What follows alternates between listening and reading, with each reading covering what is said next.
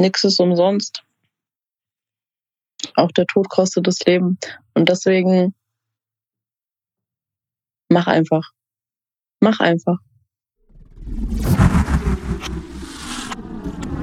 Schließe Frieden mit der Tatsache, dass Nein sagen häufig erfordert, Beliebtheit gegen Respekt einzutauschen. Ein Zitat von Greg McCone. Für unsere heutige Folge zum Thema Nein sagen begrüße ich recht herzlich, denn es ist mir ein inneres Blumenpflücken, Sie heute hier dabei zu haben, die liebe Mary. Hello. Und damit herzlich willkommen, moin Leute. Heute, also das fühlt sich nicht richtig an, dass ich es heute mal andersrum gemacht habe.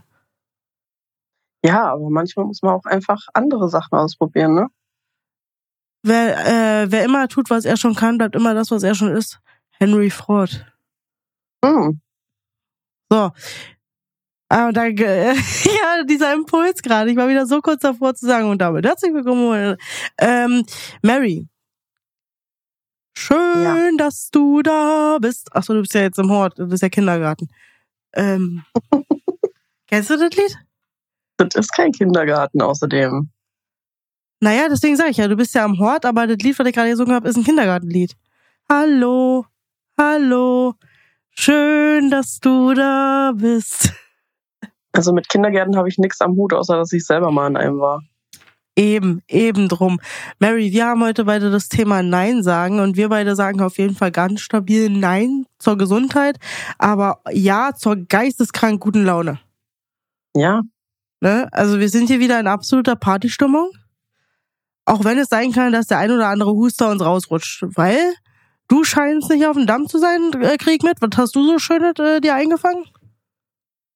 Ja, also ich weiß gar nicht genau. Hat so vor drei Wochen oder so angefangen. Eigentlich schon länger. Ja. Dann war komplett zu. Ich habe nichts mehr gehört. Ist nach wie vor ein bisschen schwierig, Leute zu verstehen, die rechts neben mir stehen. Prima für einen Podcast auch. ist perfekt, deswegen mein Handy auch auf der linken Seite von meinem Ohr. Ähm, aber ich muss ganz ehrlich sagen, ansonsten, außer ein paar Huster, geht's eigentlich voll. Und bei dir so? Ja, äh, gleiche Geschichte, ne, wie es bei dir auch angefangen hat. Äh, vier Wochen und weiter verschleppt und äh, jetzt eine stabile Nasennebenhöhlenentzündung. Oh, schön. Danke dafür. Aber ich kenne es ja schon, es endet bei mir immer dabei. Ähm,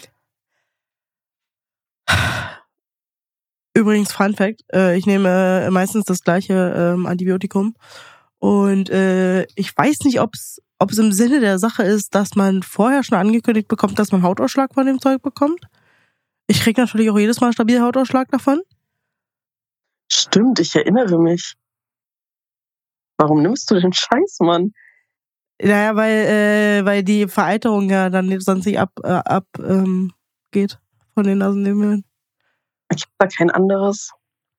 Ja, aber ey, so, ich habe mich jetzt daran gewöhnt. Nun habe ich aber gestern auch noch das Reiern angefangen, dank dem Zeug. Ich weiß nicht, ob es im Sinne der Sache ist, das weiterzunehmen. Ähm, du musst Nein sagen zum Hautausschlag. Naja, und, und zur Kotzeritis wahrscheinlich. Aber es ist auch einfach, äh, ich sag mal, jetzt ist Wochenende, da, da triffst du ja auch keinen an. Und deswegen heiligst durch ich, ich bleib doch bei, ich bleib doch bei euch. Ich bleib doch. Für meine ZuhörerInnen bin ich auch krank am Start. So soll's sein. So, Nein sagen, Mary. Bevor wir äh, zu diesem Thema kommen, habe ich hier noch eine ganz interessante Frage stehen, weil unsere Aufnahme ursprünglich ja noch im Januar gewesen wäre. Darf ich dir noch die Frage stellen, äh, ob du Vorsätze für 2023 hast? Mein einziger Vorsatz ist, reich zu werden, aber wir hatten es ja gerade schon vor der Aufnahme drüber. Läuft gerade eher so semi-gut. Was willst du denn dafür tun, reich zu werden? Was ist denn dein Mindset? Weiß ich noch nicht. Fake it till you make it. Also das Mindset der meisten Erfolgreichen. wir werden sehen, wir werden sehen. Ich bin nee, in so einem, Ja, erzähl du so generell habe ich mir nichts vorgenommen, weil ich finde es auch immer ein bisschen schwachsinnig, weil wenn man sich was vornimmt, warum muss das immer zum neuen Jahr sein? So, wenn du was machen willst, dann mach's halt einfach gleich. Ähm, ich bin in einem TikTok Rabbit Hole abge, äh, abgestürzt ähm, und habe jetzt äh, mir so einen äh, Algorithmus äh, äh, gebaut, beziehungsweise ist der entstanden, nämlich so so diese äh, absoluten Kapitalisten. Ähm, ich wollte Schweine sagen, aber sind sie natürlich nicht. Äh, in meine Timeline gespürt bekomme ähm, und ähm, so eine so eine absoluten äh, Hengste der Jugend, also die sind nicht, die sind unwesentlich älter als wir. Und äh, der erzählt mir dann, äh, dann ruft ein Kumpel an, so, Dicker, kannst du mir beim Umzug helfen? Und er sagt so, nein, natürlich kann ich dir nicht beim Umzug helfen. Ich kann dir die Umzugshelfer bezahlen, aber ich mach doch keinen scheiß Umzug mit dir und mach mir den Rücken kaputt. Und ich dachte mir so, juhu, wenn du da angekommen bist, hast du auch nichts mehr zu verlieren, oder? Das ist sehr wild bin froh, dass ich nicht äh, in so einem Algorithmus gefangen bin.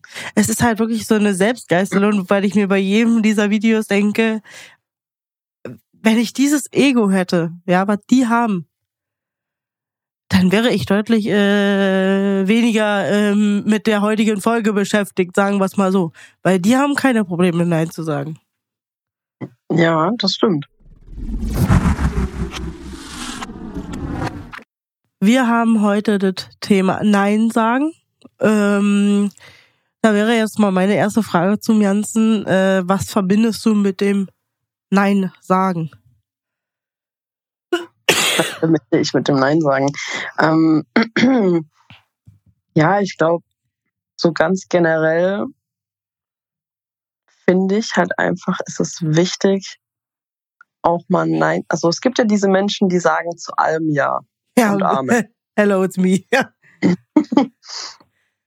und ich will mich da auch vielleicht gar nicht so sehr ausschließen, weil ich glaube, dass ich teilweise immer noch sehr darauf bedacht bin, das irgendwie jedem recht zu machen. So, also das ist so dieser eine Punkt. Aber ich glaube halt einfach für einen selbst ist es manchmal viel hilfreicher, wenn man einfach mal sagt so, nee, sorry, ich ähm, kann heute nicht oder nee, das kann ich nicht machen. Aber es fällt mir schwer. Es fällt mir sehr schwer, aber ich arbeite dran und ich glaube, es ist auch ein bisschen besser geworden. Aber was steckt dahinter? Wieso fällt dir das schwer? Ich glaube, es fällt mir einfach so schwer, weil ich, ähm, also ich würde jetzt nicht so extrem sagen, dass ich so ein richtiger People-Pleaser bin. Weil Kannst du People-Pleaser kurz für die ZuhörerInnen erklären, was das ist? Ja, ein People-Pleaser ist halt jemand, der es jedem recht machen will, auch wenn es das bedeutet, dass die eigenen Bedürfnisse oder Wünsche zurückgeschraubt werden. Und ich würde nicht sagen, dass ich so extrem bin, aber mir ist es schon wichtig, dass Leute, die mir wichtig sind, ähm, genauso zufrieden sind wie ich. Und wenn man halt schon irgendwie dann zum fünften Mal absagt, dann ringt man sich halt trotzdem eher dazu zu sagen, ja, obwohl man halt eigentlich keinen Bock hat darauf. Aber welche Gefühle stecken da dahinter? Ist es die Angst, äh, zurückgewiesen zu werden, wenn man Nein sagt? Oder woher kommt das? Ich finde, bei mir ist das nicht so sehr die Angst, dass man dann irgendwie zurückgewiesen wird, wenn man Nein sagt, sondern eher dieses ähm, Leute zu enttäuschen, die man eigentlich nicht enttäuschen will. Oder traurig zu machen. Weil das ist ja nicht mein Ziel, dass ich jetzt irgendwie will, dass jemand traurig darüber ist, wenn ich sage, ja, ich kann heute nicht. Ähm, und dann sage ich halt trotzdem öfter mal ja, obwohl ich halt eigentlich selber für mich merke, dass es mir wahrscheinlich nicht gut tun würde, heute irgendwas zu unternehmen. Okay, ähm, ich würde vielleicht nochmal auf den Begriff People Pleaser eingehen wollen und das an einem Beispiel kurz nochmal ähm, erklären. Ähm, People Pleaser ähm, ist diese Gefallsucht, die so weit geht. Äh, ich kann es an einem Beispiel von mir erzählen. Ähm, ich habe mir damals ein Septum stechen lassen. Das Septum ist ja ähm, das Nasenloch, also der, der Stich durch die Mitte sozusagen.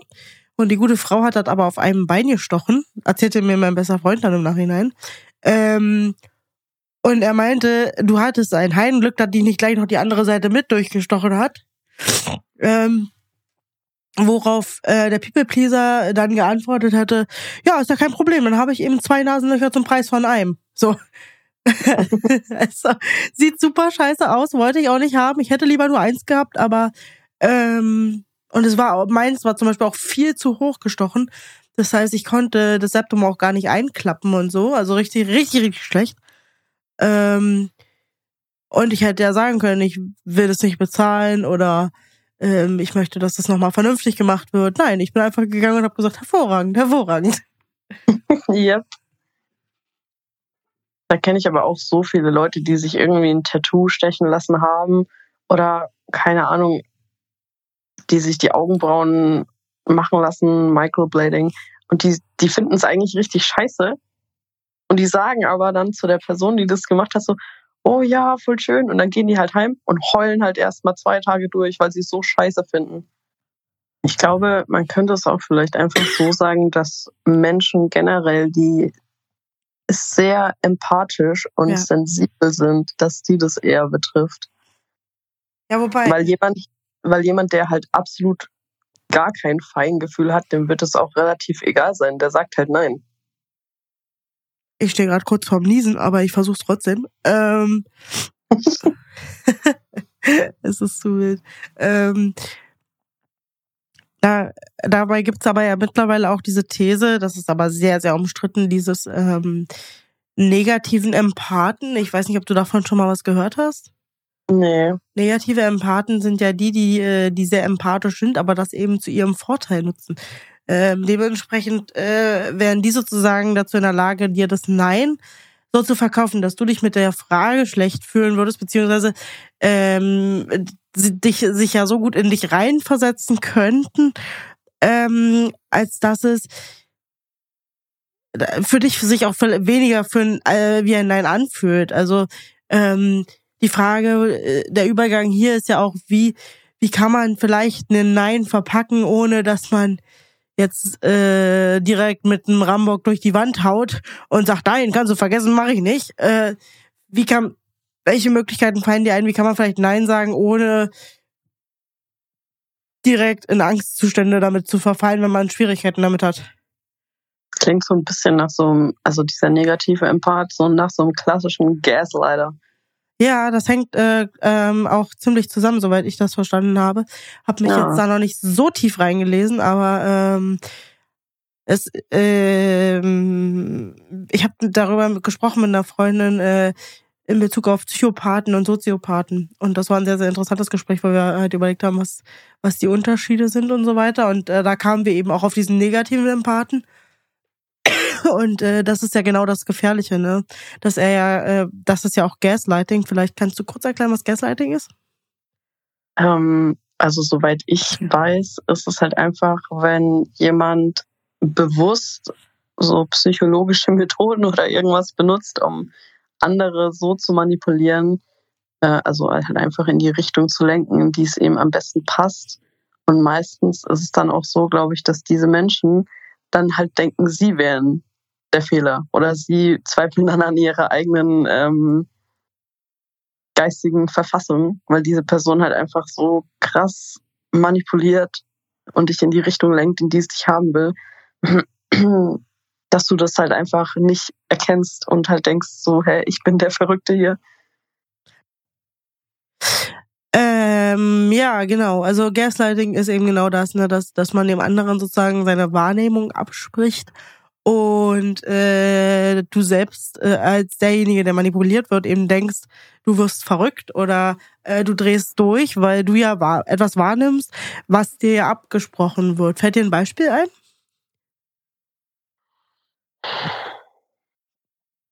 Ganz schwierig, aber ich glaube, das ist halt auch voll oft in so richtig toxischen Beziehungen. Ja. ja. Oder ähm, ja, halt auch vielleicht in so, ähm, wie sagt man denn da?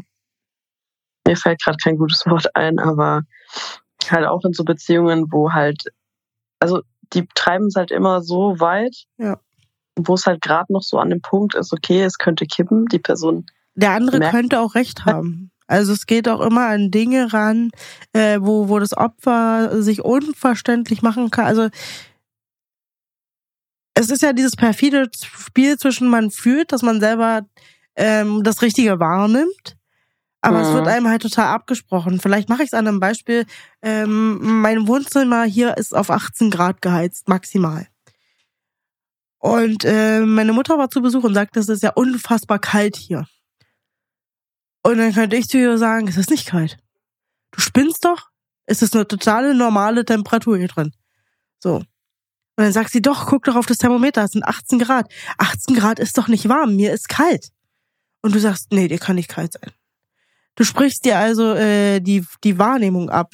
Also du, du nimmst ihr ihr Gefühl. Ich könnte ja auch sagen, gut, was machen wir jetzt? Dir ist kalt, mir ist nicht kalt. Ich könnte die Heizung aufdrehen, lasse ihr aber ihr Gefühl, dass ihr kalt ist. Gaslighting bedeutet aber, dass ich sage, es ist nicht kalt, Mama, die kann gar nicht kalt sein. Das ist Gaslighting. Ja. Na, also dass man, dass man an den Gefühlen des anderen schraubt, wo man ja eigentlich nichts zu suchen hat. Also nicht eigentlich, da hat man nichts zu suchen. Ne? Oder wenn du sagst, das, was du gesagt, das, was du gerade gesagt hast, Vanessa, hat mich total verletzt, dann kann ich sagen, so ein Schwachsinn, Mary. Äh, also, das kann dich gar nicht verletzt haben, weil war ja überhaupt gar nicht so gemeint. Mhm, ja. Gehst du damit? Da gehe ich auf jeden Fall mit, ja. Okay. Aber ja, negativer Empath. Äh, schöner Begriff auch, aber habe ich noch nicht gehört zuvor. Ähm, ich würde aber trotzdem ähm, natürlich wieder den Rückschluss zum Thema Nein sagen schließen wollen. Warum ich das äh, jetzt mit dir besprochen habe, auch Gaslighting und toxische Beziehungen sind ja insbesondere auch beim Thema Nein sagen ein Riesenproblem, weil dort ja die Hemmschwelle immer und immer höher wird, sich zu trauen, Nein zu sagen, äh, weil man weiß, dass man ja meist dafür auch bestraft wird. Ne? Also ähm, Nein sagen bedeutet ja in, für, für Menschen, die, die in Beziehungen stecken, in welchen auch immer, können genauso Freunde sein, Geschwister, Eltern, Lehrer, äh, Arbeitskolleginnen. Ne? Das kann ja in jeder Rolle, die man einnimmt, kann das ja passieren. Und äh, wie schafft man es daraus? Was denkst du, wenn du jetzt, äh, wenn jetzt jemand, einen Hörer oder eine Hörerin sagt, ey, ich habe auch totale Schwierigkeiten mit dem Nein sagen und äh, irgendwie fühle ich mich auch von diesem Gaslighting ziemlich betroffen bei Person XY. Ähm, aber wie schaffe ich es denn nun damit umzugehen? Was würdest du der Person raten? Das ist ganz schwierig, weil ich glaube, da muss jeder irgendwie seinen eigenen Weg so ein bisschen finden. Aber ich glaube, der erste wichtige Schritt ist halt einfach zu erkennen, dass deine eigenen Bedürfnisse und Gefühle und Wünsche genauso einen Wert haben wie die von jedem anderen Menschen.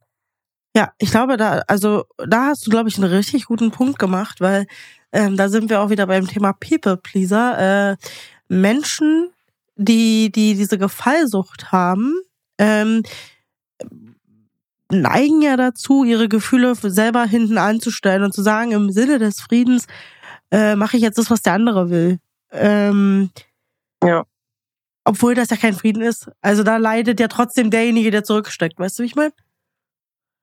Ja, also der ist halt dann total ähm, außen vor einfach. Also der hat nichts von dieser Situation außer diesem vermeintlichen Frieden, der ja eigentlich gar kein Frieden ist, weil man hat ja das Problem oder die, die Sache nie ausdiskutiert sondern man hat es ja eigentlich nur beiseite geschoben, indem man halt gesagt hat, ja, okay, wir machen das dann halt so, wie du willst.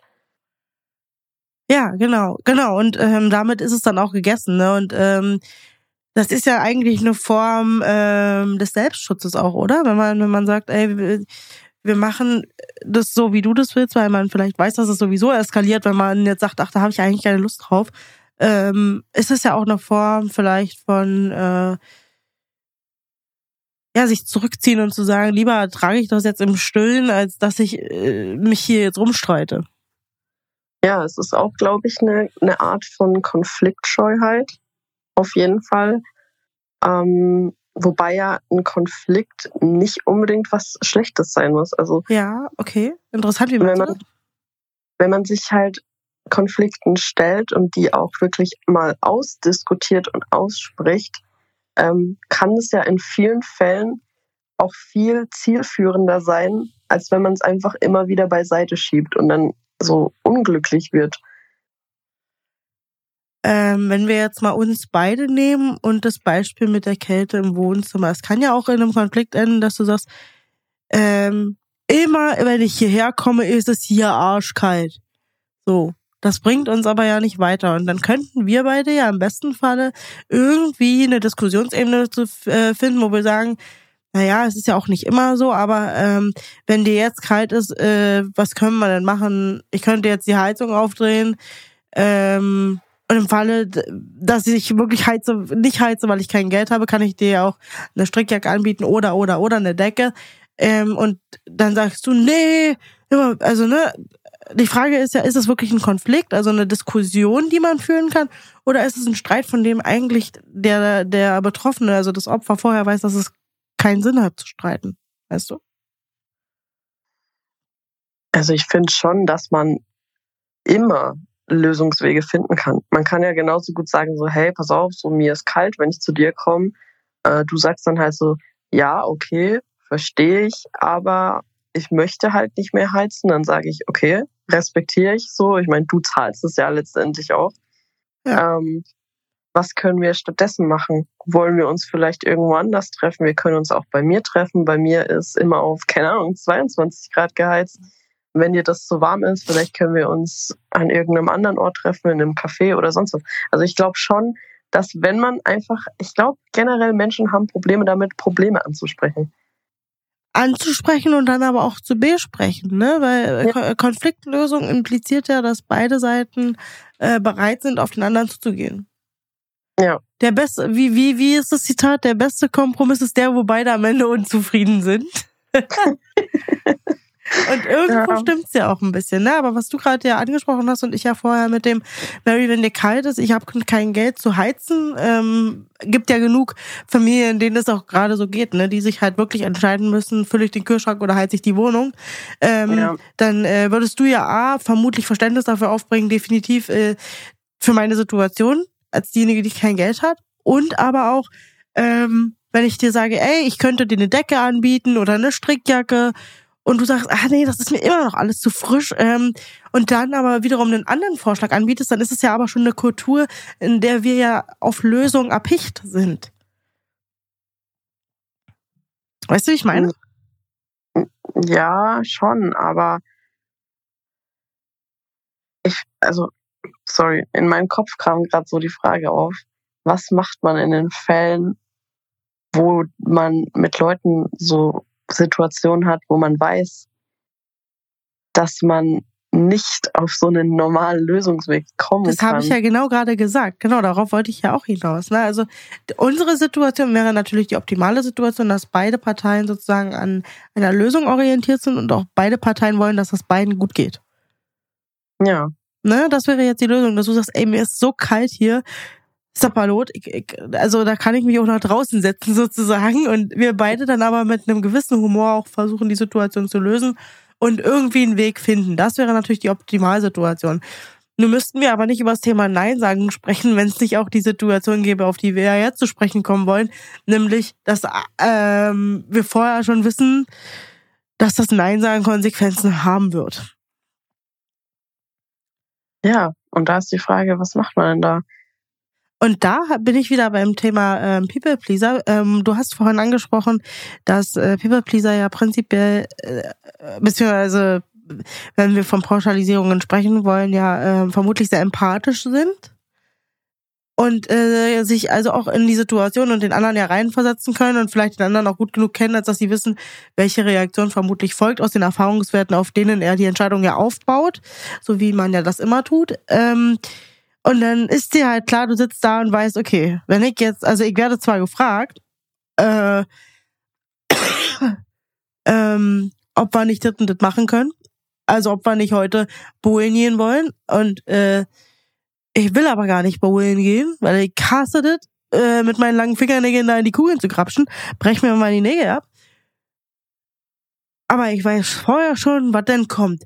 Ja, du mit deinen Nägeln, musst du damit mal aufhören äh, ich will aber jetzt Bohlen gehen, ne? Also wenn vorher schon klar ist, äh, dass die Frage eigentlich nur pro forma ist. Hm. Was macht man dann? Ja, ist schwierig, glaube ich, ne? Also man kann ja jetzt auch schlecht sagen, okay, ähm, jeder Mensch, den ich kenne, der so ist, den streiche ich aus meinem Leben, weil das funktioniert, glaube ich. Ja, also da kannst du, also die Liste wird lang, das kann ich dir jetzt schon sagen.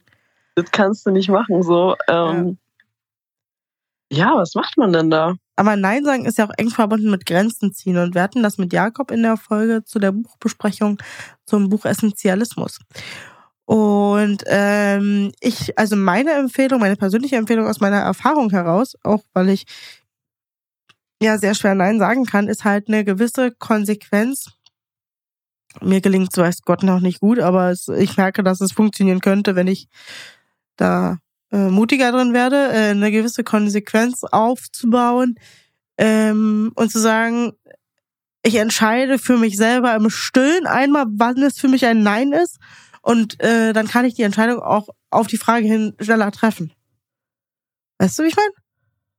Mhm. Also, dass man sich sozusagen ähm, vorher schon so eine Red, so eine rote Flaggenliste macht. Also, und dazu wird wirklich auch geraten, dass man sich das aufschreiben soll, wo, wo seine persönlichen Grenzen liegen, weil dann ähm, geht es ja nur noch darum, sich zu überlegen, wie man das Nein verpackt, um sich gut damit zu fühlen. Aber äh, es ist ja schon mal der erste Schritt, zu wissen, wo es ein Nein ist.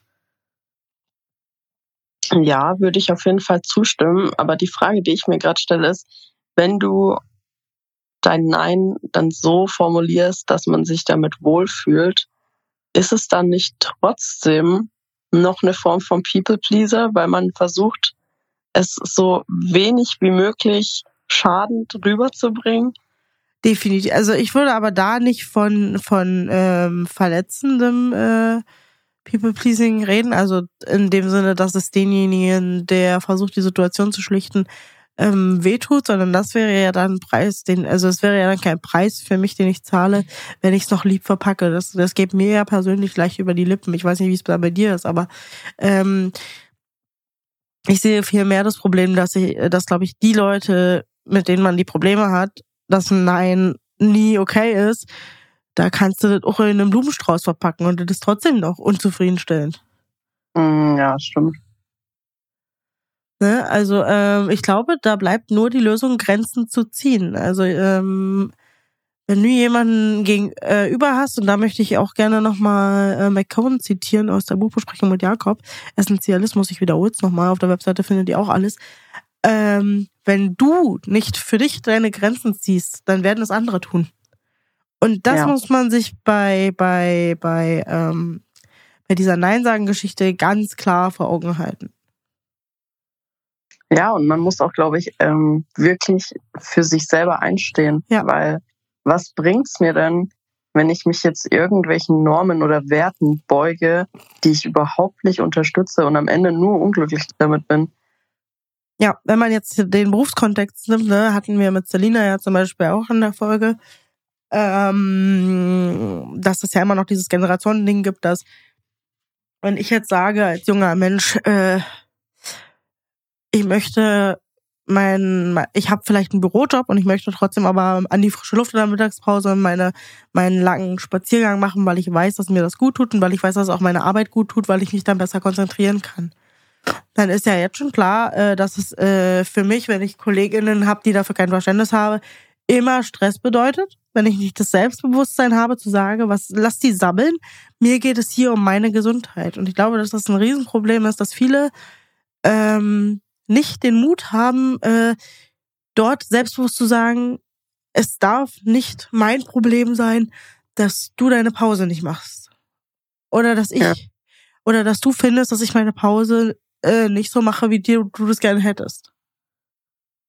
Ja, was ja auch eigentlich totaler Schwachsinn ist, weil es ist ja deine Pause und nicht die Pause von deinen Kollegen so. Aber es ist ja im beruflichen Kontext ein reales Problem. Ja, natürlich. Ja, und ähm, gerade für die Berufseinsteiger ist es ja, ähm, ich glaube, besonders schwer, sich da, um es mal zu zitieren, solche Sachen rauszunehmen.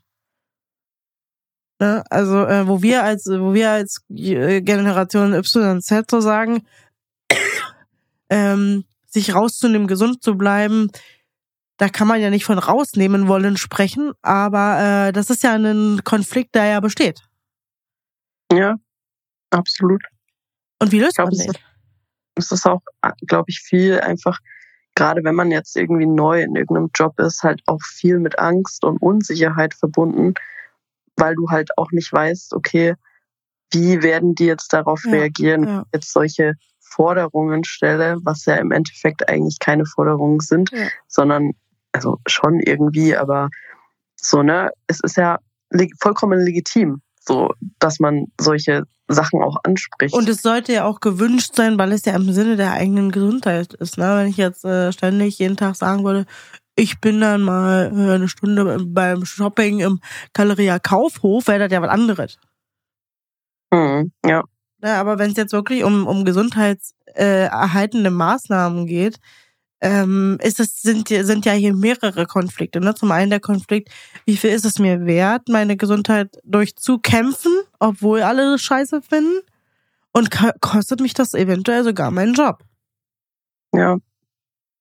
Und aber ähm, da müssen wir ja drüber sprechen, weil das ja eine reale Situation ist, die heute üblich ist. Ja, absolut. Und ich glaube, man muss auch verstehen, also ich weiß nicht, ich habe jetzt persönlich noch nie so die Erfahrung gemacht, dass wenn ich irgendwie was angesprochen habe, was ähm, ich gerne anders hätte, dass das immer so komplett auf, ähm, auf Ablehnung gestoßen ist. Das war nie der Fall. Natürlich okay. gab es immer Diskussionen drüber, aber das ist ja auch okay, weil auch der Arbeitgeber oder keine Ahnung, hat ja auch seine Sicht der Dinge und es ist ja auch vollkommen legitim, dass der die auch äußern darf. Ja. Ähm, aber wichtig ist, glaube ich, immer, dass man irgendwo auch trotzdem auf einen gemeinsamen Nenner kommt. Ja, ich, äh, ich sehe da das Problem, insbesondere im Arbeitskontext, äh, was ja dann äh, besteht, wenn es Interessenskonflikte gibt. Ne? Weil äh, wenn jetzt in dem, in dem, ähm, in dem, in der Geschäftspsychologie meines Chefs noch drin steckt, dass ich ja in der Stunde, in der ich nicht spazieren gehe, sondern vielleicht nur eine halbe Stunde im Büro Pause mache, ja wieder mehr Produktivität leisten kann, ähm, dann haben wir einen Interessenskonflikt, weil er ja eine andere Philosophie verfolgt. Weißt du? Ja gut, aber wenn das solche grundlegenden Dinge sind, dann muss man sich halt auch wirklich zweimal fragen, ob das dann die Firma ist, für die man arbeiten möchte. Ja gut, aber ähm, wenn du, wenn du, äh, du brauchst ja trotzdem Arbeit. Also da steckt ja auch eine Riesenangst dahinter, deine Arbeit zu verlieren und keine neue zu bekommen. Weißt du, wie ich meine? Ja, natürlich, aber für mich ist es absolut utopisch und unvorstellbar, ähm, solche Sachen wie meine Gesundheit zu riskieren, in Anführungszeichen, äh, nur um diesen Job zu behalten. Respekt. Respekt. Also ich würde, ich, ich würde nie, also ich weiß nicht, in meinem, in meinem Denken ist das nicht so, ich würde es auch nicht einsehen, jede Woche 20 Überstunden zu machen und dann am Ende gesagt zu bekommen, ja, ähm, nee, die können wir leider nicht auszahlen. Vielleicht können wir da irgendwann mal einen Freizeitausgleich dafür schaffen. So, nee, gibt's nicht. Also ist nicht mehr. Mache ich nie wieder. Du hast die Erfahrungen gemacht, höre ich daraus, und äh, du sagst, das ist für dich keine Option mehr. Ja, richtig. Also ich habe mir wirklich bestimmt über zwei Jahre so viele Überstunden nicht aufgeschrieben, weil es halt einfach fast schon verlangt worden ist, dass man länger bleibt. Und irgendwann dachte ich mir dann so, nee, fuck off, ich gehe jetzt um 16 Uhr, habe ich Schluss, so, ich bin weg. Weil irgendwann kommt der Punkt, wo du auch merkst, dass es dir nicht gut tut. Ja. Und warum sollte ich dann weiterhin das so fortführen, wenn ich, wenn ich mir damit nur schade? Da stehen ja aber Ängste einander im Weg. Also wenn ich jetzt jemand bin, der auf der Arbeit damit zu leiden hat ähm, und jetzt davor stehe, ähm, dass ich da, dass ich dadurch merke, ich werde krank, ähm, auf der anderen Seite aber auch noch keine Jobalternative habe. Was rätst du diesem Menschen? Weil du hast ja die Erfahrungen gemacht.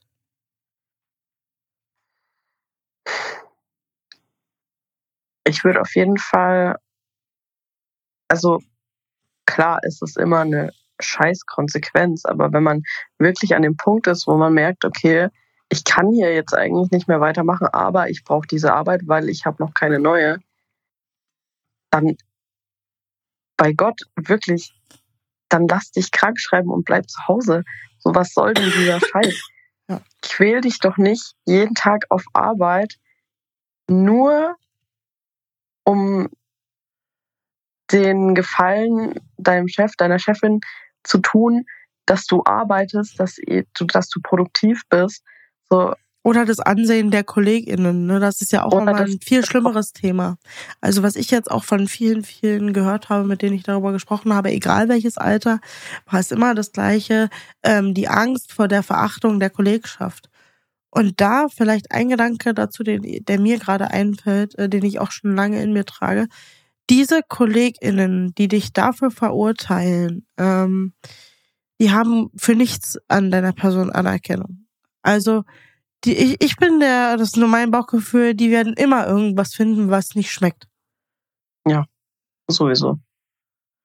Und ich glaube, ich weiß gar nicht, könnte Selina ihr Papa gewesen sein oder ihre Mama, ich weiß es nicht mehr, hat immer gesagt oder sagt immer, es sind Kollegen und keine Freunde. Ja. So, du musst denen nicht gefallen. Aber jetzt, ähm, also das ist schon mal krass, weil ich glaube, das ist gerade für Menschen, die sehr, sehr Beziehungsmensch sind, also das schwer voneinander abgrenzen können, so Arbeit und äh, Privatleben und so weiter, was das Menschliche betrifft. Ähm, glaube ich, ist das schwer. Also das, äh, ich glaube, das ist ein langer Prozess auch zu lernen, dass das so ist. Aber prinzipiell finde ich das einen total schönen Ausspruch, weil irgendwo ist ja was dran. Weil ja. es, weil es ja auch impliziert, dass man sich nicht alles gefallen, gefallen lassen muss, ne? Ja, absolut. Musst du nicht. Und ich sehe das auch immer so ein bisschen so, du hast ja, auch wenn du jetzt außerhalb von der Arbeit durch deinen Freundeskreis oder sonst was neue Leute kennenlernst, du sympathisierst ja auch nicht mit jedem. Und du magst ja auch nicht jeden. Und genauso ist es auch okay, dass dich nicht jeder mag. Und ähm, das, kann, das kann ich aus dem Persönlichen sagen, es gibt Menschen, die werden es auch nicht tun. Ja. Also genau. da muss man auch einfach irgendwann, es, ich weiß, ich weiß, wie schwer das ist, gerade für Menschen, die so drauf sind wie ich. Es ist super schwer. Aber Leute, die dich nicht mögen, die haben ihre Entscheidung ja selber mit sich getroffen. Und äh, das kann aus Gründen sein, die du nie nachvollziehen oder verstehen wirst, aber ähm, es muss auch nicht deine Aufgabe sein, jedem zu gefallen. Ne? Weil das ist ja auch eine Frage von, wie viel bin ich mir selber wert? Ja. Wenn ich jetzt diesem Gedanken hinterherrenne, immer allen gefallen zu wollen, obwohl die mich für die größten Idioten halte, dann stelle ich mich ja auch in eine gewisse Unterwürfigkeit, die ich, die ich ja gar nicht brauche. Ja, eben. So, man hat doch seine Leute, die man mag, denen man vertraut und wo man auch weiß, die mögen mich genauso. Und ich bin so dankbar dafür, für diese Menschen, weil die einfach mir symbolisieren, es ist okay, so wie du bist, auch wenn du manchmal vielleicht anstrengend oder keine Ahnung ja. was bist. Aber es ist okay, so wie du bist und ich mag dich so, wie du bist. Ja. Und genauso gibt es halt Leute, die mögen das halt nicht. Und das respektiere ich auch. Und da gibt es auch keine Diskussion mehr. Und ich mag ja auch nicht jeden so. Ich glaube, die Frage muss sich auch jeder so stellen mag ich jede Person, die ich kennenlerne. Nein. Also ich kann mich dafür entscheiden, dass ich jedem respektvoll begegne. Natürlich. Ja, genau. Also das ist auch für dich, denke ich mal auch, ne? Also wie für auch für mich hatten wir auch mit Jakob schon mal das A und O, dass ich niemanden ähm, weniger wertschätze und, oder wertschätzen mit ihm umgehe, nur weil ich äh, diese Werte, die er vertritt, nicht teile oder was auch immer, ja. Oder ja, genau. ihn einfach wirklich für ein Arschloch halte. Das gibt's auch. Brauchen wir uns nichts vormachen. Oder äh, sie für oder sie für ein Arschloch halte. Wir kennen das alle. Da braucht mir auch keiner kommen mit, äh, hat er nicht, äh, kaufe ich nicht ab. Also, äh, und genauso wie das bei einem selber ist, ist es ja auch bei den anderen so. Genau, und es ist auch vollkommen legitim, dass es so ist. Weil ich finde auch immer, ich finde es krass, dass es so viele Leute gibt, die wirklich ähm, so ständig so droppen, ja, ich hasse den und den. Das weil, ist ein ganz anderes Level, ja. Weil Hass ist ja wirklich, also ich habe es auch jetzt die letzten Jahre über gemerkt, ähm, dass ich immer weniger, also dass ich, früher habe ich natürlich auch, oh, ich hasse hm, und bla bla bla, so, ne, wenn man so 14, 15, 16 war, braucht man uns auch alle nichts vormachen. Da war, ja. da war jeder so. Ja. Aber so gerade die letzten Jahre habe ich eingesehen, was das einfach für ein krasses Wort ist, weil Hass ist ja wirklich, also da gibt's, es gibt ja kein größeres Verabscheuungs- und Ablehnungsgefühl als Hass. Und deswegen würde ich nie auf die Idee kommen, zu sagen, ich hasse irgendjemanden, weil ich trotzdem noch versuche, mir diesen Grundrespekt zu bewahren. Definitiv, Weißt du, was ja. Und dann, ja, ja, also du es? Und, und so viele Leute gehen so leichtfertig mit diesem Wort um, so als wäre das nichts. Ähm, an der Stelle werde ich auch auf der Webseite nochmal das Buch verlinken äh, von Reinhard Haller. Der hat äh, über, über den Hass ein Buch geschrieben. Ähm, also äh, über die Leidenschaft des Hassens. Hm. Und ich äh, würde, also damit hat er ja schon den Nagel auf den Kopf getroffen. Hassen ist ja ein Gefühl, in das man sich ja auch reinsteigert. Ja. ähm, und da nehme ich jetzt das Teenageralter raus, sondern spreche vom Erwachsensein. Und ähm, ich persönlich empfinde weder Hass noch äh, noch ähm, Neid oder dergleichen, weil das äh, das ist ja ein Problem, was ich mit mir habe. Oder wie siehst du das? Ja, ich denke auch. Also, Aber was denkst du, woher kommt Hass? Wenn du sagst, du also wenn du beobachtest, dass Leute sagen, sie hassen den und den, woher kommt das? also für mich persönlich gibt es zwei unterschiedliche Formen von Hass. Ja. Einmal den Hass, der wirklich ähm, so tief sitzt, dass er den Ursprung in Verletztheit hat. Also wo man wirklich so menschlich enttäuscht worden ist von jemandem, dass man sagt, man empf- empfindet nur noch Hass für diese Person. Aus Selbstschutz? Oder äh, wie meinst du das? Mm, Ich weiß nicht, für mich ist es auch so verbunden mit Wut. Also nicht mal unbedingt, weil ich mich selber schützen will vor irgendwas, sondern weil ich wirklich gegenüber diesen Menschen tiefste Ablehnung empfinde. Aber dann äh, würde das ja implizieren, dass du denen auch nicht mehr vertrauen willst, oder? Und dann ist ja das Hassen, äh, schafft ja eine Grenze, die ja auch das nicht mehr zulässt, oder? Absolut. Okay, und was ist die zweite Version? Und die zweite Version ist die, die wahrscheinlich auch die häufigere ist, würde ich jetzt einfach mal so in den Raum stellen, dass man Dinge hasst, weil man irgendwo in sich drin auch gerne so wäre, aber es nicht ist und weiß, dass man es auch nicht sein kann. Und da bin ich auch, deswegen habe ich die Kreuzung zum Thema Neid gemacht, so sehe ich es eben auch. Ähm, meine Beobachtung ist, äh, dafür gibt's ja auch genug äh, Philosophen, die das schon vor mir erkannt haben, also da kann ich mir es leider auch nicht auf meine Fahne schreiben, dass ich da die hellste äh, Ke- Kerze auf der Torte war. Ähm, auch diesmal nicht, Mary. Schade. Naja. Ähm, Irgendwann klappt's. Irgendwann klappt's. Irgendwann klappt's. Ähm,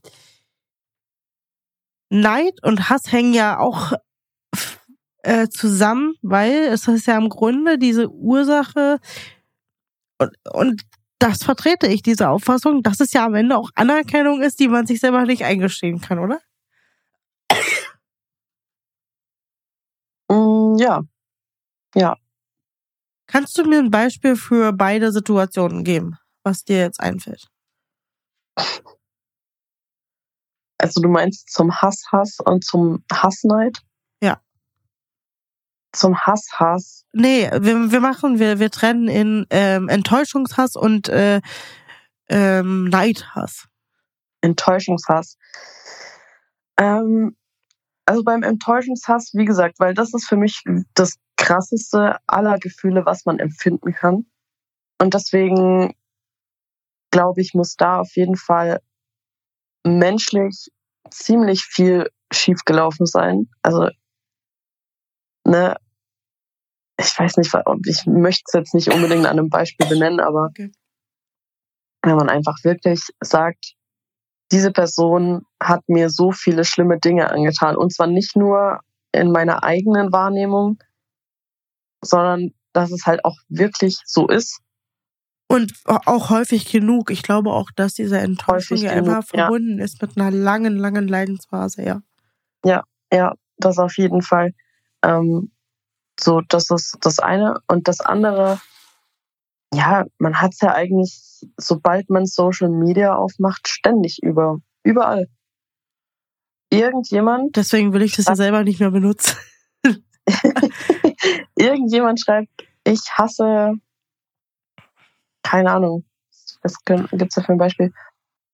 Irgendeine Influencerin, die vielleicht Make-up-Sachen macht. So, ich hasse diese Person. Ja. So. Warum? Also, das Witzige ist, sobald man die auch darauf anspricht, haben die keine richtige Erklärung dafür. Warum sie diese Person hassen, sondern ich ja, beziehungsweise einfach, kommen sie das Pudelskern nicht auf den, äh, auf die, auf die Schliche. Also ähm, um es mit einem anderen Beispiel zu versuchen, wir hatten vorhin dieses Spazierengehen in der Mittagspause. Ja. Äh, und wenn das auf Hass und Verachtung stößt, ich empfehle wirklich das Buch von Reinhard Aller, der hat das sehr, sehr krass abgegrenzt und auch äh, total schön beschrieben. Der ähm, war auch lange in der Psychiatrie ähm, im, im, im geschlossenen äh, Gefängnis ähm, tätig und hat dort Fälle, Fälle analysiert und so. Und ähm, wenn, wenn Hass äh, verbunden ist mit genau diesem, diesem, dieser Verachtung, äh, die geht ja immer spazieren, was bildet die sich dann ein? Ist es doch eigentlich dieses, ich habe selber nicht die Eier, es mir auch einzufordern, oder? Ja, ich glaube in meisten Fällen schon. Oder? Also, weil ich kann mir nichts anderes dadurch erklären. Also, Hass impliziert ja, dass ich, so, dass ich mich von was angegriffen fühle, oder nicht? Ja, ich glaube, die Personen sind halt einfach unzufrieden mit der Situation, in der sie sich selbst befinden. Und vielleicht würde die Person halt auch gerne in ja. der Mittagspause mal 10 Minuten oder 20 Minuten spazieren gehen. Ähm, ja, ja, aber wenn mir das egal wäre, dann äh, würde ich ja auch nichts sagen. Also, äh, ich sag mal, ich selber hasse spazieren und hasse frische Luft. Gibt's ja. Ja. Äh, ähm, definitiv. äh, dann kratzt es mich ja auch nicht, wenn, wenn Vanessa da draußen rumlungert, oder? Also, wenn mich das selber überhaupt nicht interessiert und wenn ich auch sage, ich mache hier meine Arbeit und wenn die nur eine Stunde am Tag arbeitet, geht mir das auch am Arsch vorbei, dann habe ich ja dieses Hassgefühl nicht. Weil dann, dann, dann, dann, dann interessiert mich das ja nicht, was du machst. Ähm, aber äh, dieser, dieser Neidhass kommt ja auch dann auf, wenn ich denke, ich habe äh, ich habe das gleiche verdient, aber bekomme es nicht. Oder halt auch einfach so dieses, okay, ähm, ich hasse, dass die das so und so macht, weil ich es vielleicht seit Jahren schon so mache und ich bin einfach neidisch darauf, wie diese Person ihren Tagesablauf strukturieren kann. Kann ja auch sein. Ja, interessant. Wie meinst du das? Also kannst du, äh, also äh, das ist eine interessante Beobachtung, aber ähm, kannst du dein Beispiel ein bisschen näher erklären? Naja, sagen wir jetzt mal, der Kollege, der da so übelst abrentet die ganze Zeit, weil du eine Stunde am Tag spazieren gehst und ansonsten halt deine Arbeit im Büro ganz normal machst, der heißt Bernd. Und Bernd ist so, ja, also muss die das jetzt jeden Tag machen und ich verstehe das überhaupt nicht und wie kann man das machen? Bernd sitzt vielleicht schon seit ja. 30 Jahren auf diesem Stuhl, ja, ja. und ändert aber auch nichts dran. Und dann kommt jemand an, der einfach einen komplett anderen Tagesablauf sich einfach strukturiert hat, der genau die gleiche Arbeit in der gleich, gleichen Zeit schafft, nur halt vielleicht minus diese Stunde Mittagspause weniger. Und sie schafft es aber trotzdem, weil man sich vielleicht einen Plan macht. Und Bern macht das aber nicht, weil er halt das schon seit Jahren Schwierig so macht. Schwierig aber dann, wenn die Tätigkeiten ja nicht vergleichbar sind, weil dann ähm, wirst du ja immer in eine negative Situation gebracht. Und das geht ja so weit, ich ähm, kenne Fälle, auch aktuelle Fälle, wo, wo dann aufgeschrieben wird, jeder Fehler des anderen und so weiter. Und ähm, wenn das eine Seite macht, aber die andere nicht, dann ist es ein Kampf äh, mit unfairen Mitteln. Aber das ist ja vollkommen egal eigentlich. Weil es kommt ja nicht darauf an, was du für Tätigkeitsbereiche hast, sondern es kommt darauf an, ob du das, was du an einem Tag schaffen sollst auf der Arbeit, schaffst, so wie du dir das einteilst. Und das kann ja jeder machen. Aber wenn du, wenn du eine Arbeit hast, wo du nie fertig bist, äh, wie willst du das messen? Ja, du hast ja trotzdem Sachen, die.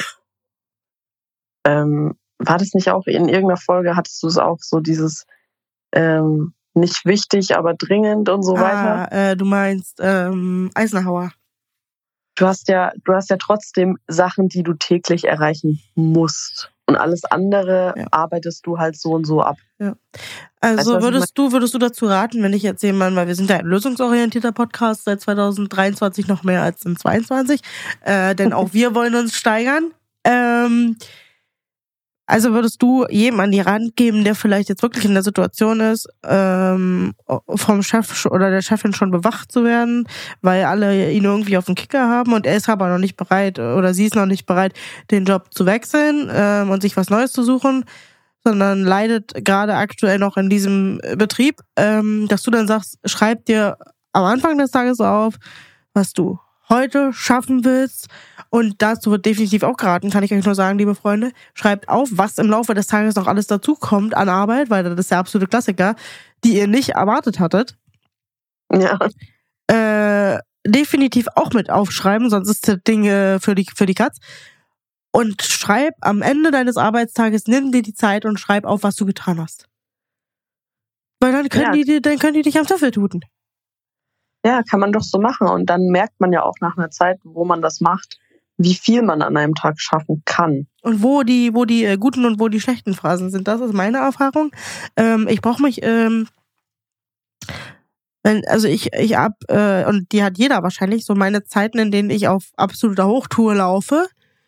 Und ich habe Zeiten, wo in meinem Kopf äh, der, der, der, der Affe trommelt. Also da kann, da kann ich mich überhaupt nicht fokussieren. Und das ist dann die Zeit, wo ich halt sage, gut, jetzt bin ich mal eine Stunde draußen, ähm, weil ich halt merke, ich bringe hier sowieso ein Stück Papier. Ja, genau. Es ist ja auch absolut kontraproduktiv, weil äh, gerade in solchen Phasen, wo man merkt, man kann sich überhaupt nicht mehr konzentrieren, aber sich vielleicht gezwungen fühlt, das jetzt trotzdem weiterzumachen, weil man sonst ja nicht vorankommt, dann passieren ja meistens die meisten Fehler.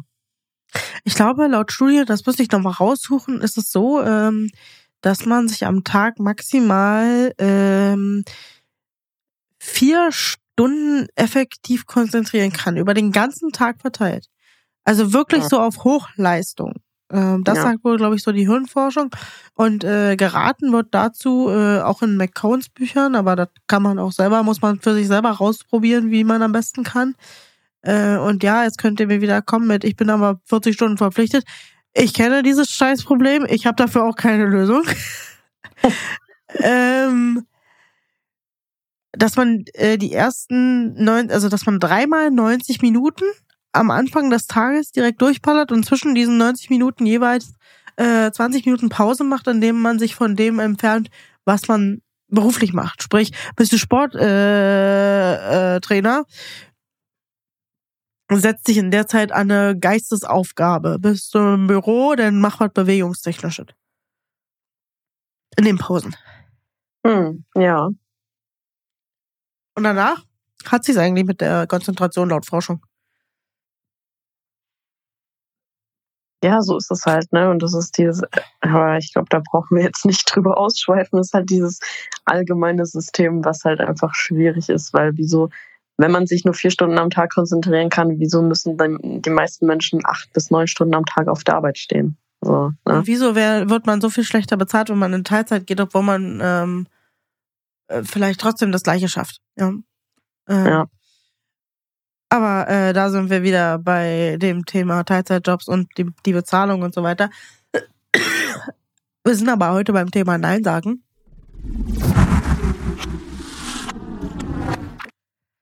Mary, bevor wir zu unseren Tipps für die, für die ZuhörerInnen warten.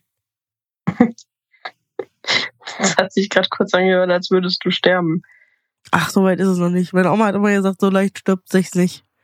Ähm, möge sie in Frieden ruhen. Ähm,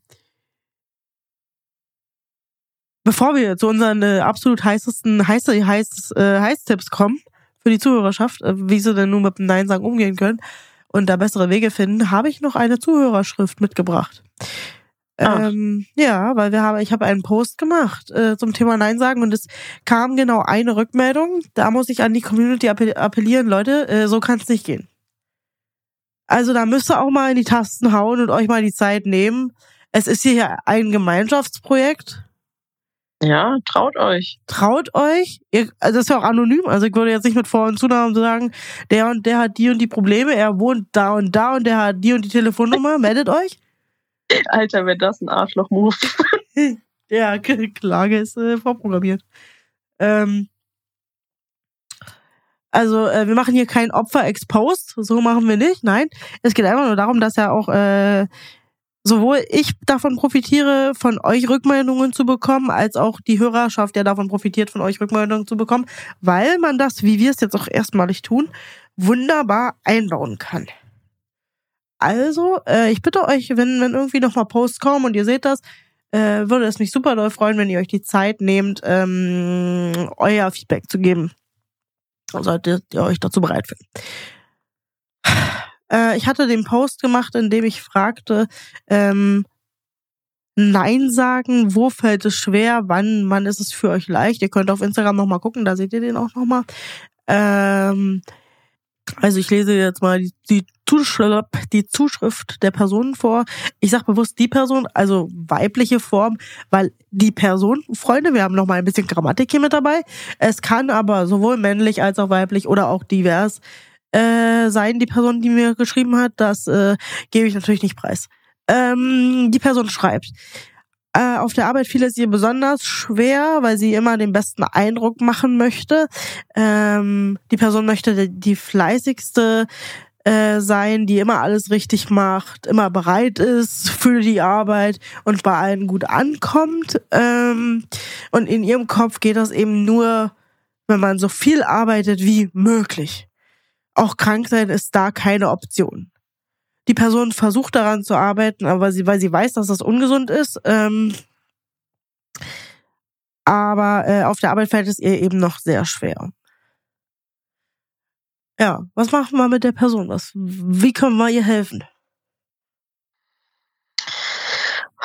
Oh Mann, ey, ich bin so ziemlich der schlechteste Ratgeber, den es gibt, glaube ich. Aber im Grunde genommen einfach das, was wir jetzt auch in der Folge besprochen haben. Also erstmal, glaube ich, sollte die Person sich vielleicht mal so Gedanken machen, so, was mache ich denn alles schon auf der Arbeit? Ähm, Für sie wäre, glaube ich, vielleicht auch diese Listenschreiberei ganz gut, um sich vor Augen zu führen, weil die Person scheint ja ein echter Workaholic zu sein. Mhm. Ähm, Bruder, du machst schon extrem viel. So. Du bist schon, im Grunde bist du schon der Bestarbeiter vom Dienst. Und auch wenn die Anerkennung vielleicht wird, wissen wir ja nicht. Ähm, sei es dir selber wert, schreib dir auf, was du für ein krasser ähm, Stern am, Son am Sonnenhimmel bist.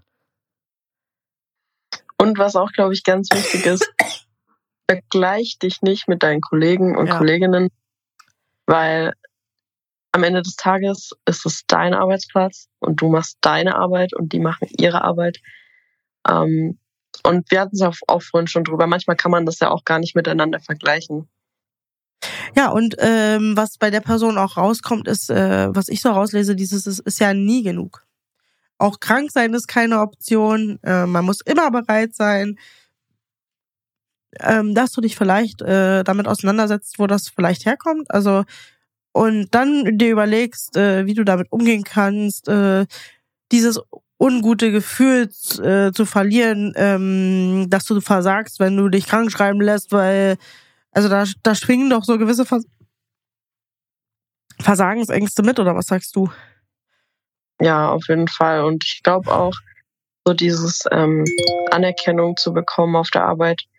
Ähm, wenn du irgendwo arbeitest, wo du ständig um die Anerkennung kämpfen musst, dann vielleicht auch mal aufschreiben, so, ist es das wert, mich dafür jeden Tag so zu stressen? Weil im Endeffekt ist es ja innerer Stress, wenn die Person auf der Arbeit ist und sie überlegt sich so, hm, ja, ähm, heute muss ich besonders fleißig sein, weil bla bla bla. So, das ist ja nicht das, die Gedanken, die man auf der Arbeit haben sollte. Die Person schrieb auch ähm, noch äh, Sätze, die kann, will, kann und will ich nicht vorlesen, aber ähm, die darauf deuten lassen, dass sie ihren Wert auf der Arbeit nicht kennt. Und da kann ich auf, äh, beziehungsweise nicht gut genug.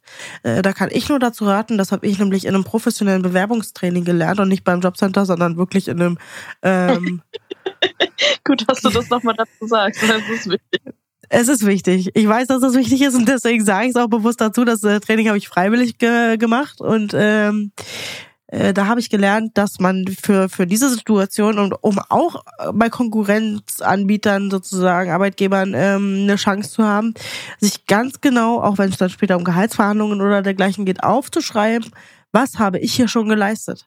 Welche Nummern habe ich hier schon gedreht, die extrem wertvoll für für den für den Arbeitgeber waren? Oder für die ja. Kollegschaft, ja.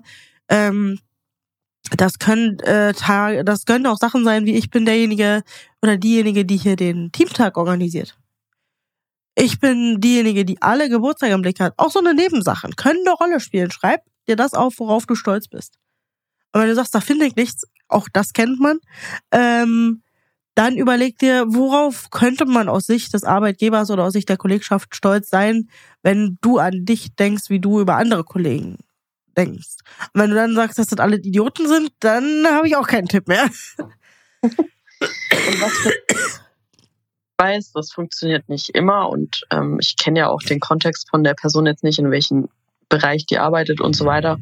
Aber da die Person ja geschrieben hat, sie kennt ihren Wert nicht auf der Arbeit. Also ich weiß jetzt nicht, ob das so gemeint ist im Sinne von Stellenwert. Also machen ich wir glaube eher, Ich glaube eher im, im Sinne von ähm, sich noch nicht die Stellung erarbeitet, in der sie sich wohlfühlt, auch mal Nein zu sagen. Hm, okay. Ja, weil wenn es jetzt so ein ähm, kollegiales Ding gewesen wäre, hätte ich gesagt, einfach auch mal den Mut haben und das mal bei der Leitung oder ne, Vorgesetzten anzusprechen, hey, wie sieht's denn aus? Ähm, können wir vielleicht mal eine Supervision machen oder so? Was ist eine Supervision? Ähm, eine Supervision ist, dass das gesamte Team, es gibt, also es gibt auch Einzelsupervisionen, aber dass meistens das gesamte Team ähm, besucht wird von einem Supervisor oder Visorin. Die kommen dann halt zum Team und da gibt's ja, da gibt's ganz viele unterschiedliche ähm, Methoden und Strategien. Aber es geht halt darum, auch darüber, gemeinsam darüber zu sprechen, was läuft gut auf der Arbeit, was läuft schlecht auf der Arbeit, wo sehe ich mich selber im Team, wie sehen mich die anderen. Welche, ähm, welche Arbeit leiste ich aus meinem Blick, welche Arbeit denken die Kollegen, genau. dass ich leiste? Dass man halt einfach mehr über sich selbst, aber auch über seine Kollegen und den gesamten, die gesamte Teamstruktur halt erfahren kann. Und es gibt auch Einzelsupervisionen, wo man dann eben nur mit der Supervisorin, Supervisor ähm, das reflektieren kann. Ja, im Grunde ist es eine große Reflexion von sich selbst und den Kollegen und dem ganzen Arbeitsumfeld. Und ich habe bis jetzt die Erfahrung gemacht, dass es meistens sehr hilfreich war, weil auch Dinge angesprochen wurden oder Dinge ans Licht kamen, die vielleicht sonst immer unter den Tisch gekehrt worden sind, weil halt keiner so wirklich den Mut hatte, das anzusprechen. Ähm, ja. Kann auch sehr hilfreich sein. Kann. Also es gibt auch Studien dazu. Äh das ist eigentlich ziemlich geil, äh, wenn man äh, ein Team von fünf Leuten fragt, wie viel Prozent sie an der Teamleistung äh, Anteil haben, dann sind wir bei fünf Leuten nicht bei äh, 100 Prozent, sondern bei 500 Prozent. Weil natürlich jeder 100 Prozent leistet, ne? Also, ja, auf jeden Fall. Um es überspitzt darzustellen, ne? Also ähm, ich glaube, dafür würde auch so eine Supervision helfen. Und äh, das auch äh, vielleicht versuchen äh, im Rahmen der Möglichkeiten, das ist ja auch sehr, sehr schwer, ähm, äh, dass man das auch wertungsfrei beobachten kann. Also dass man sagt, ähm, ja, vielleicht leiste ich hier äh, 30 Prozent, aber die 30 Prozent, du, also, die sind aber qualitativ hier der absolute Knaller, ja. Dass man aber auch mit den 30 Prozent leben kann. Also auch das finde ich ja vollkommen okay, ja, dass es immer Leute gibt, die, die mehr machen und die weniger machen. Auch das ist ja vollkommen legitim und das kann man ja auch äh, so hinnehmen, ja. Aber einfach, äh, ich glaube, es hilft schon, Sachen einfach zu visualisieren. Und da würde ich äh, der Person raten, äh, schreib dir mal einfach auf, äh, weil das eben auch das ist, was ich beim Bewerbungscoaching und diversen anderen äh, Mindset-Büchern äh, gelernt habe. Mach für dir vor Augen, was du dort schon erreicht hast. Äh, äh, wie sich dein Engagement widerspiegelt und das kann auch auf persönlicher Ebene sein und ähm, auch vielleicht die Baustellen mal aufschreiben. Womit hast du Bauchschmerzen? Was hindert dich vielleicht daran, Nein zu sagen? Welche Gefühle kommen da auf, wenn du, wenn du sagen würdest, ey, nee, äh, ich kann morgen nicht morgens äh, mal früher anfangen, weil äh, ich habe noch was zu tun und dann nicht äh, darauf eingehen müsstest, noch dich zu rechtfertigen, was du früher zu tun hast, weil der wäre ja gar nicht dein Dienstbeginn. So was, ja. Was ja. für Gefühle kommen dabei auf? Ich glaube, das ist ganz, ganz entscheidend. Wir danken der Person auf jeden Fall recht herzlich für, für das Feedback.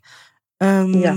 Und hoffen, dass das in äh, zukünftigen Folgen häufiger vorkommt, dass wir mit Beispielen arbeiten können, auch aus der Zuhörerschaft weil sonst müssen wir uns das immer aus dem Arsch ziehen und ich freue mich ja auch, es gibt ja auch eine äh, gewisse äh, Authentizität, wenn es aus der Hörerschaft selber kommt. Absolut. Ähm, wir ziehen eine Brücke. Was haben wir heute in der Folge Nein sagen schon gelernt? Welche Lösungen bieten wir an? Was haben wir bis jetzt so besprochen? Kannst du kurz zusammenfassen? Also, Lösung Nummer eins ist, sich eingestehen und einzusehen, dass man genauso viel Wert hat wie jeder andere Mensch. Es ist schwer, wir wissen das, uns geht's genauso. Es ist, es ist super schwer und ich glaube, kein Mensch wird diesen Zustand, wo er wirklich sagt, so, okay, ähm, ich bin zu 1000 Prozent im Einklang mit mir selbst. Ich glaube, es gibt keinen Menschen, der das jemals erreichen wird, vollständig. Es ist niemand so perfekt wie ein Gemälde von Monet. Das ist, das ist so. Ähm, doch, ich bin ja nahe an der Perfektion, falls du schon vergessen ah, hast. Ja, dein Glückskeks. Äh, mein Glück erst morgen, ja. Genau. nee, aber ähm, ja, das ist auf jeden Fall, glaube ich, das Wichtigste, dass man und es ist ein langer Weg dahin und es ist ein schwieriger Weg dahin, das wissen wir, glaube ich, alle. Aber Punkt eins, also ähm, sei dir selbst genauso viel wert, wie die anderen es auch sind. Ja. Was haben wir noch? Ähm, ja, was haben wir noch? Ähm, auch vielleicht, wenn man Angst davor hat, trotzdem den Konflikt zulassen und auch mal besprechen und ausdiskutieren, anstatt es immer beiseite zu schieben, nur um einen vermeintlichen Frieden zu bewahren.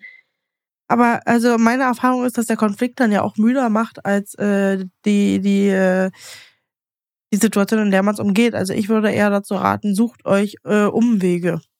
Dribbelt um die Situation herum. Also ähm, es gibt ja noch äh, einen Weg zwischen absoluter Vermeidung, in dem man sagt, ja, nee, natürlich gehen wir ein Eis essen, ich will aber eigentlich gar kein Eis. Oder äh, zu sagen, du kannst mal am Arsch lecken, ich will kein Eis. Also irgendwas dazwischen gibt's ja immer noch. Und da kommt. Ja, ja okay. Hm. Sag du. Aber es ist, ja, es ist ja trotzdem dann eine Diskussion, die man führt. Also, wir haben als zweiten Punkt konsequent bleiben. Diskussion zulassen, aber auch konsequent bleiben in der Entscheidung, die man für sich selber getroffen hat. Sich nicht wieder einlullen lassen. Ja. Und am Ende jetzt äh, ähm, gegen Schluss sozusagen möchte ich noch ähm, ein paar Tipps mit an die Hand geben, die ich aus dem Buch Essentialismus von Greg McCone, die Buchbesprechung dazu findet ihr auch äh, in meinen Podcast-Feeds. Ja, ich mit Jakob gemacht. Ähm, zum Nein sagen noch ein paar Tipps mit an die Hand geben, die er eben in seinem Buch verfasst hat. Also, äh, da haben wir zum einen das weiche Nein. Also, ähm, man sagt ab und bietet aber eine Alternative an. Wenn ich jetzt sage, äh, ey Mary, ich fühle mich heute wirklich, wirklich nicht nach Kaffee trinken gehen. Ich will heute eigentlich nur im Bett liegen. Ähm, aber ich biete dir den und den Termin an. Oder man sagt, liebe Kollegin, lieber Kollege, ähm, ich würde dir super gerne helfen, aber ich habe wirklich heute keine Zeit dafür. Aber ähm, wir können uns ja auf den und den Termin einigen und setzen uns dann mal zusammen, um das zu besprechen. Das weiche Nein, also ein Nein, aber. Ähm, dann für die Leute, die wirklich Schwierigkeiten haben, damit überhaupt Nein zu sagen, äh, erstmal prinzipiell zu sagen, du, äh, da kann ich mich noch, also äh, ich muss das mal in Kalender schauen, ich melde mich. So nehmt ihr euch die Zeit raus, äh, nicht sofort entscheiden zu müssen. Dann äh, wird von ihm geraten, das halte ich noch für ein bisschen weltfremd. Also äh, war ja auch generell unser Problem mit, mit dem Essentialismusbuch, aber äh, er hat zum Beispiel durchgezogen und eine automatische Rückantwort in seinem E-Mail-Feed gemacht. Ähm, wo er dann geschrieben hat, ich schreibe gerade mein Buch und ich melde mich vielleicht irgendwann oder auch nie, so nach dem Motto, ja. Ähm, also naja, hat dann gesagt, so wenn ich mein Buch fertig habe, dann melde ich mich wieder bei euch. Ich halte das im beruflichen Kontext für sehr, sehr schwer, habe aber äh, mal versucht, äh, eine E-Mail zu formulieren, wer es versuchen möchte, an der ihr euch orientieren könnt. Aber ich glaube, da braucht man schon sehr, sehr verständnisvolles Kollegium. Also, wenn man weiß, dass da ein paar Choleriker mit drin sitzen, dann glaube ich, äh, haben diese E-Mails sehr, sehr großes Potenzial zur Eskalation. Äh, liebe Freunde, werte Kolleginnen, ich gebe mein Bestes, produktiv und fokussiert zu arbeiten. Dazu gehören feste E-Mail-Zeiten. Ich versuche schnellstmöglich auf Ihr Anliegen zu antworten und wünsche einen zauberhaften Tag. So würde ich es halt schreiben. Weil ähm, feste E-Mail-Zeiten wären ja prinzipiell, rät ja auch die Forschung dazu, gar nicht mal so schlecht. Mhm. Ich kenne aber auch die Standardaussage dazu, ja, also das geht hier nicht. ja, Klassiker. Ähm, und dann äh, der vierte Tipp, ähm, sagen Sie, äh, im beruflichen Kontext zu ihrem Vorgesetzten ja, aber was soll ich denn dafür zurückstellen? Sprich, äh, die Verantwortung, die dir der Chef aufdrückt, indem er sagt, du, äh, ich muss ja, ich brauche das und das heute auch noch.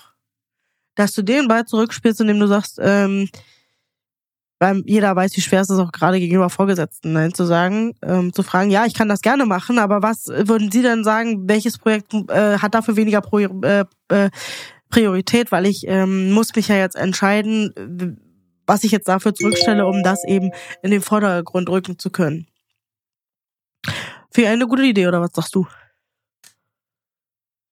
Ähm, ja, prinzipiell. Äh, dann, mein Lieblingspunkt, sagen Sie es mit Humor. Da habe ich, äh, da habe ich mal ein bisschen für euch gedichtet.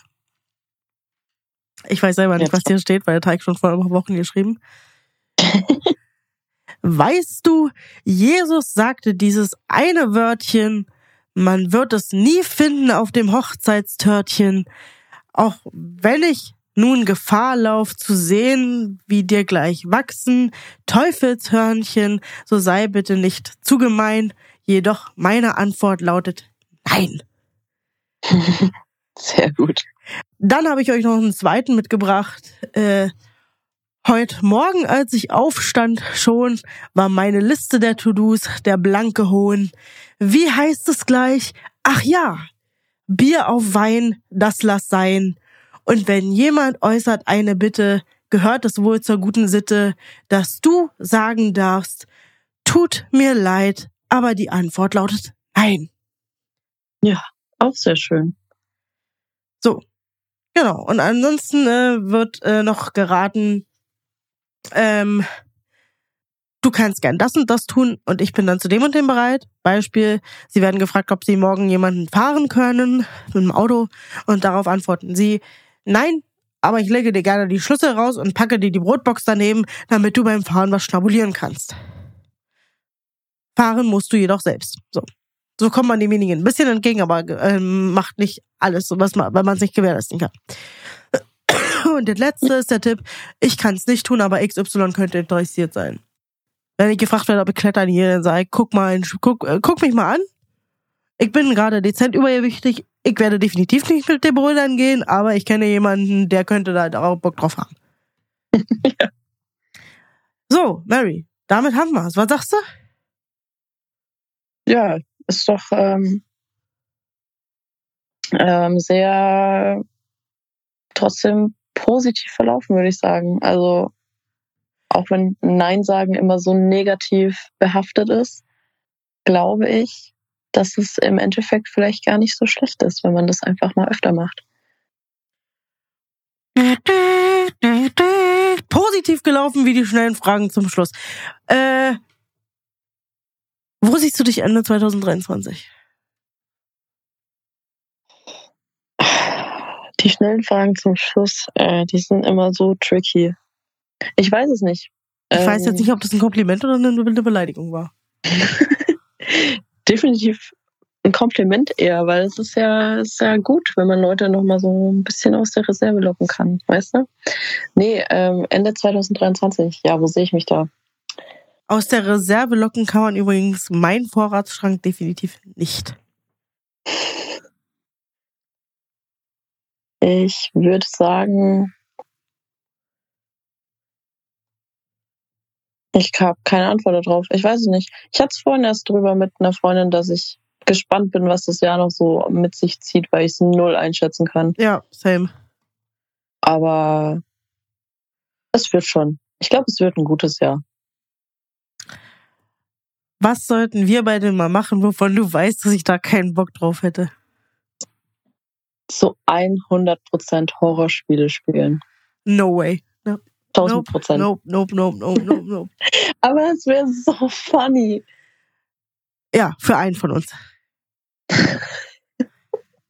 Aber das wäre das wär wirklich was, wo ich mega Bock drauf hätte. Und ich glaube, dass es auch relativ witzig sein könnte.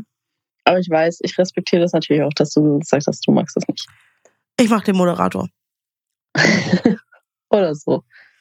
Ähm, du kannst mich challengen. Mit was forderst du mich heraus?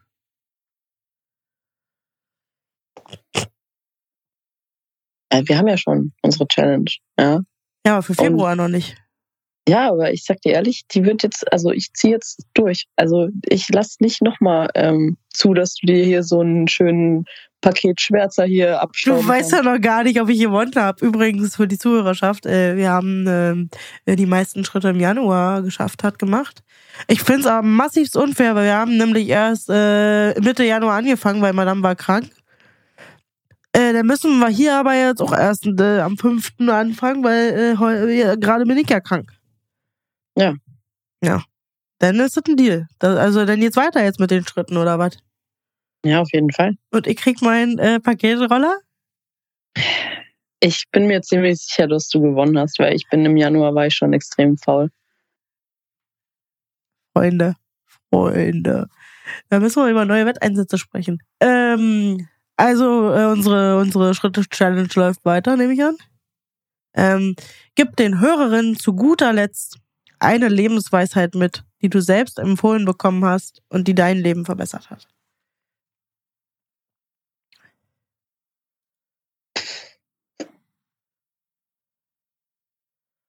Das ist eine heavy Frage. Heavy wie Mm, mein Gewicht aktuell. Same, same. Ich weiß nicht. Ich würde sagen, ähm, nix ist umsonst. Auch der Tod kostet das Leben. Und deswegen mach einfach. Mach einfach. Das ist ein verdammt wirst. deeper Spruch, aber sehr, sehr cool. Ich danke dir, Mary. Ich danke dir. Wir sagen. Dankeschön. Ach ja, herrlich. Du musst es noch vollenden. 40 Jahre die Flippers. Ich danke dir, dass du dabei warst, Mary. Es war mir ein inneres Blumenpflücken. Ja, danke, dass ich da sein durfte. Tschüss. Tschüss.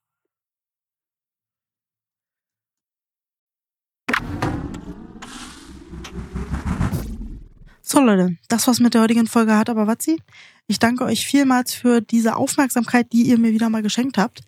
Ähm, sollte jemand von euch denken, seine Geschichte muss an die Öffentlichkeit und ich möchte auch mal zu Gast sein, dann schreibt mir super gerne auf Instagram oder per E-Mail. Ich würde mich riesig freuen, ähm, auch Gäste aus der Hörerschaft begrüßen zu dürfen in Zukunft. Wenn ihr weitere Informationen zur Folge haben wollt, guckt ihr einfach auf meiner Webseite. Dort findet ihr nämlich alles, was es um die Podcast-Folge zu wissen gibt, nochmal niedergeschrieben. Ansonsten bleibt mir ein, euch einen schönen Tag zu wünschen. Genießt das Leben. Wir haben nur das eine und damit Tüdelü.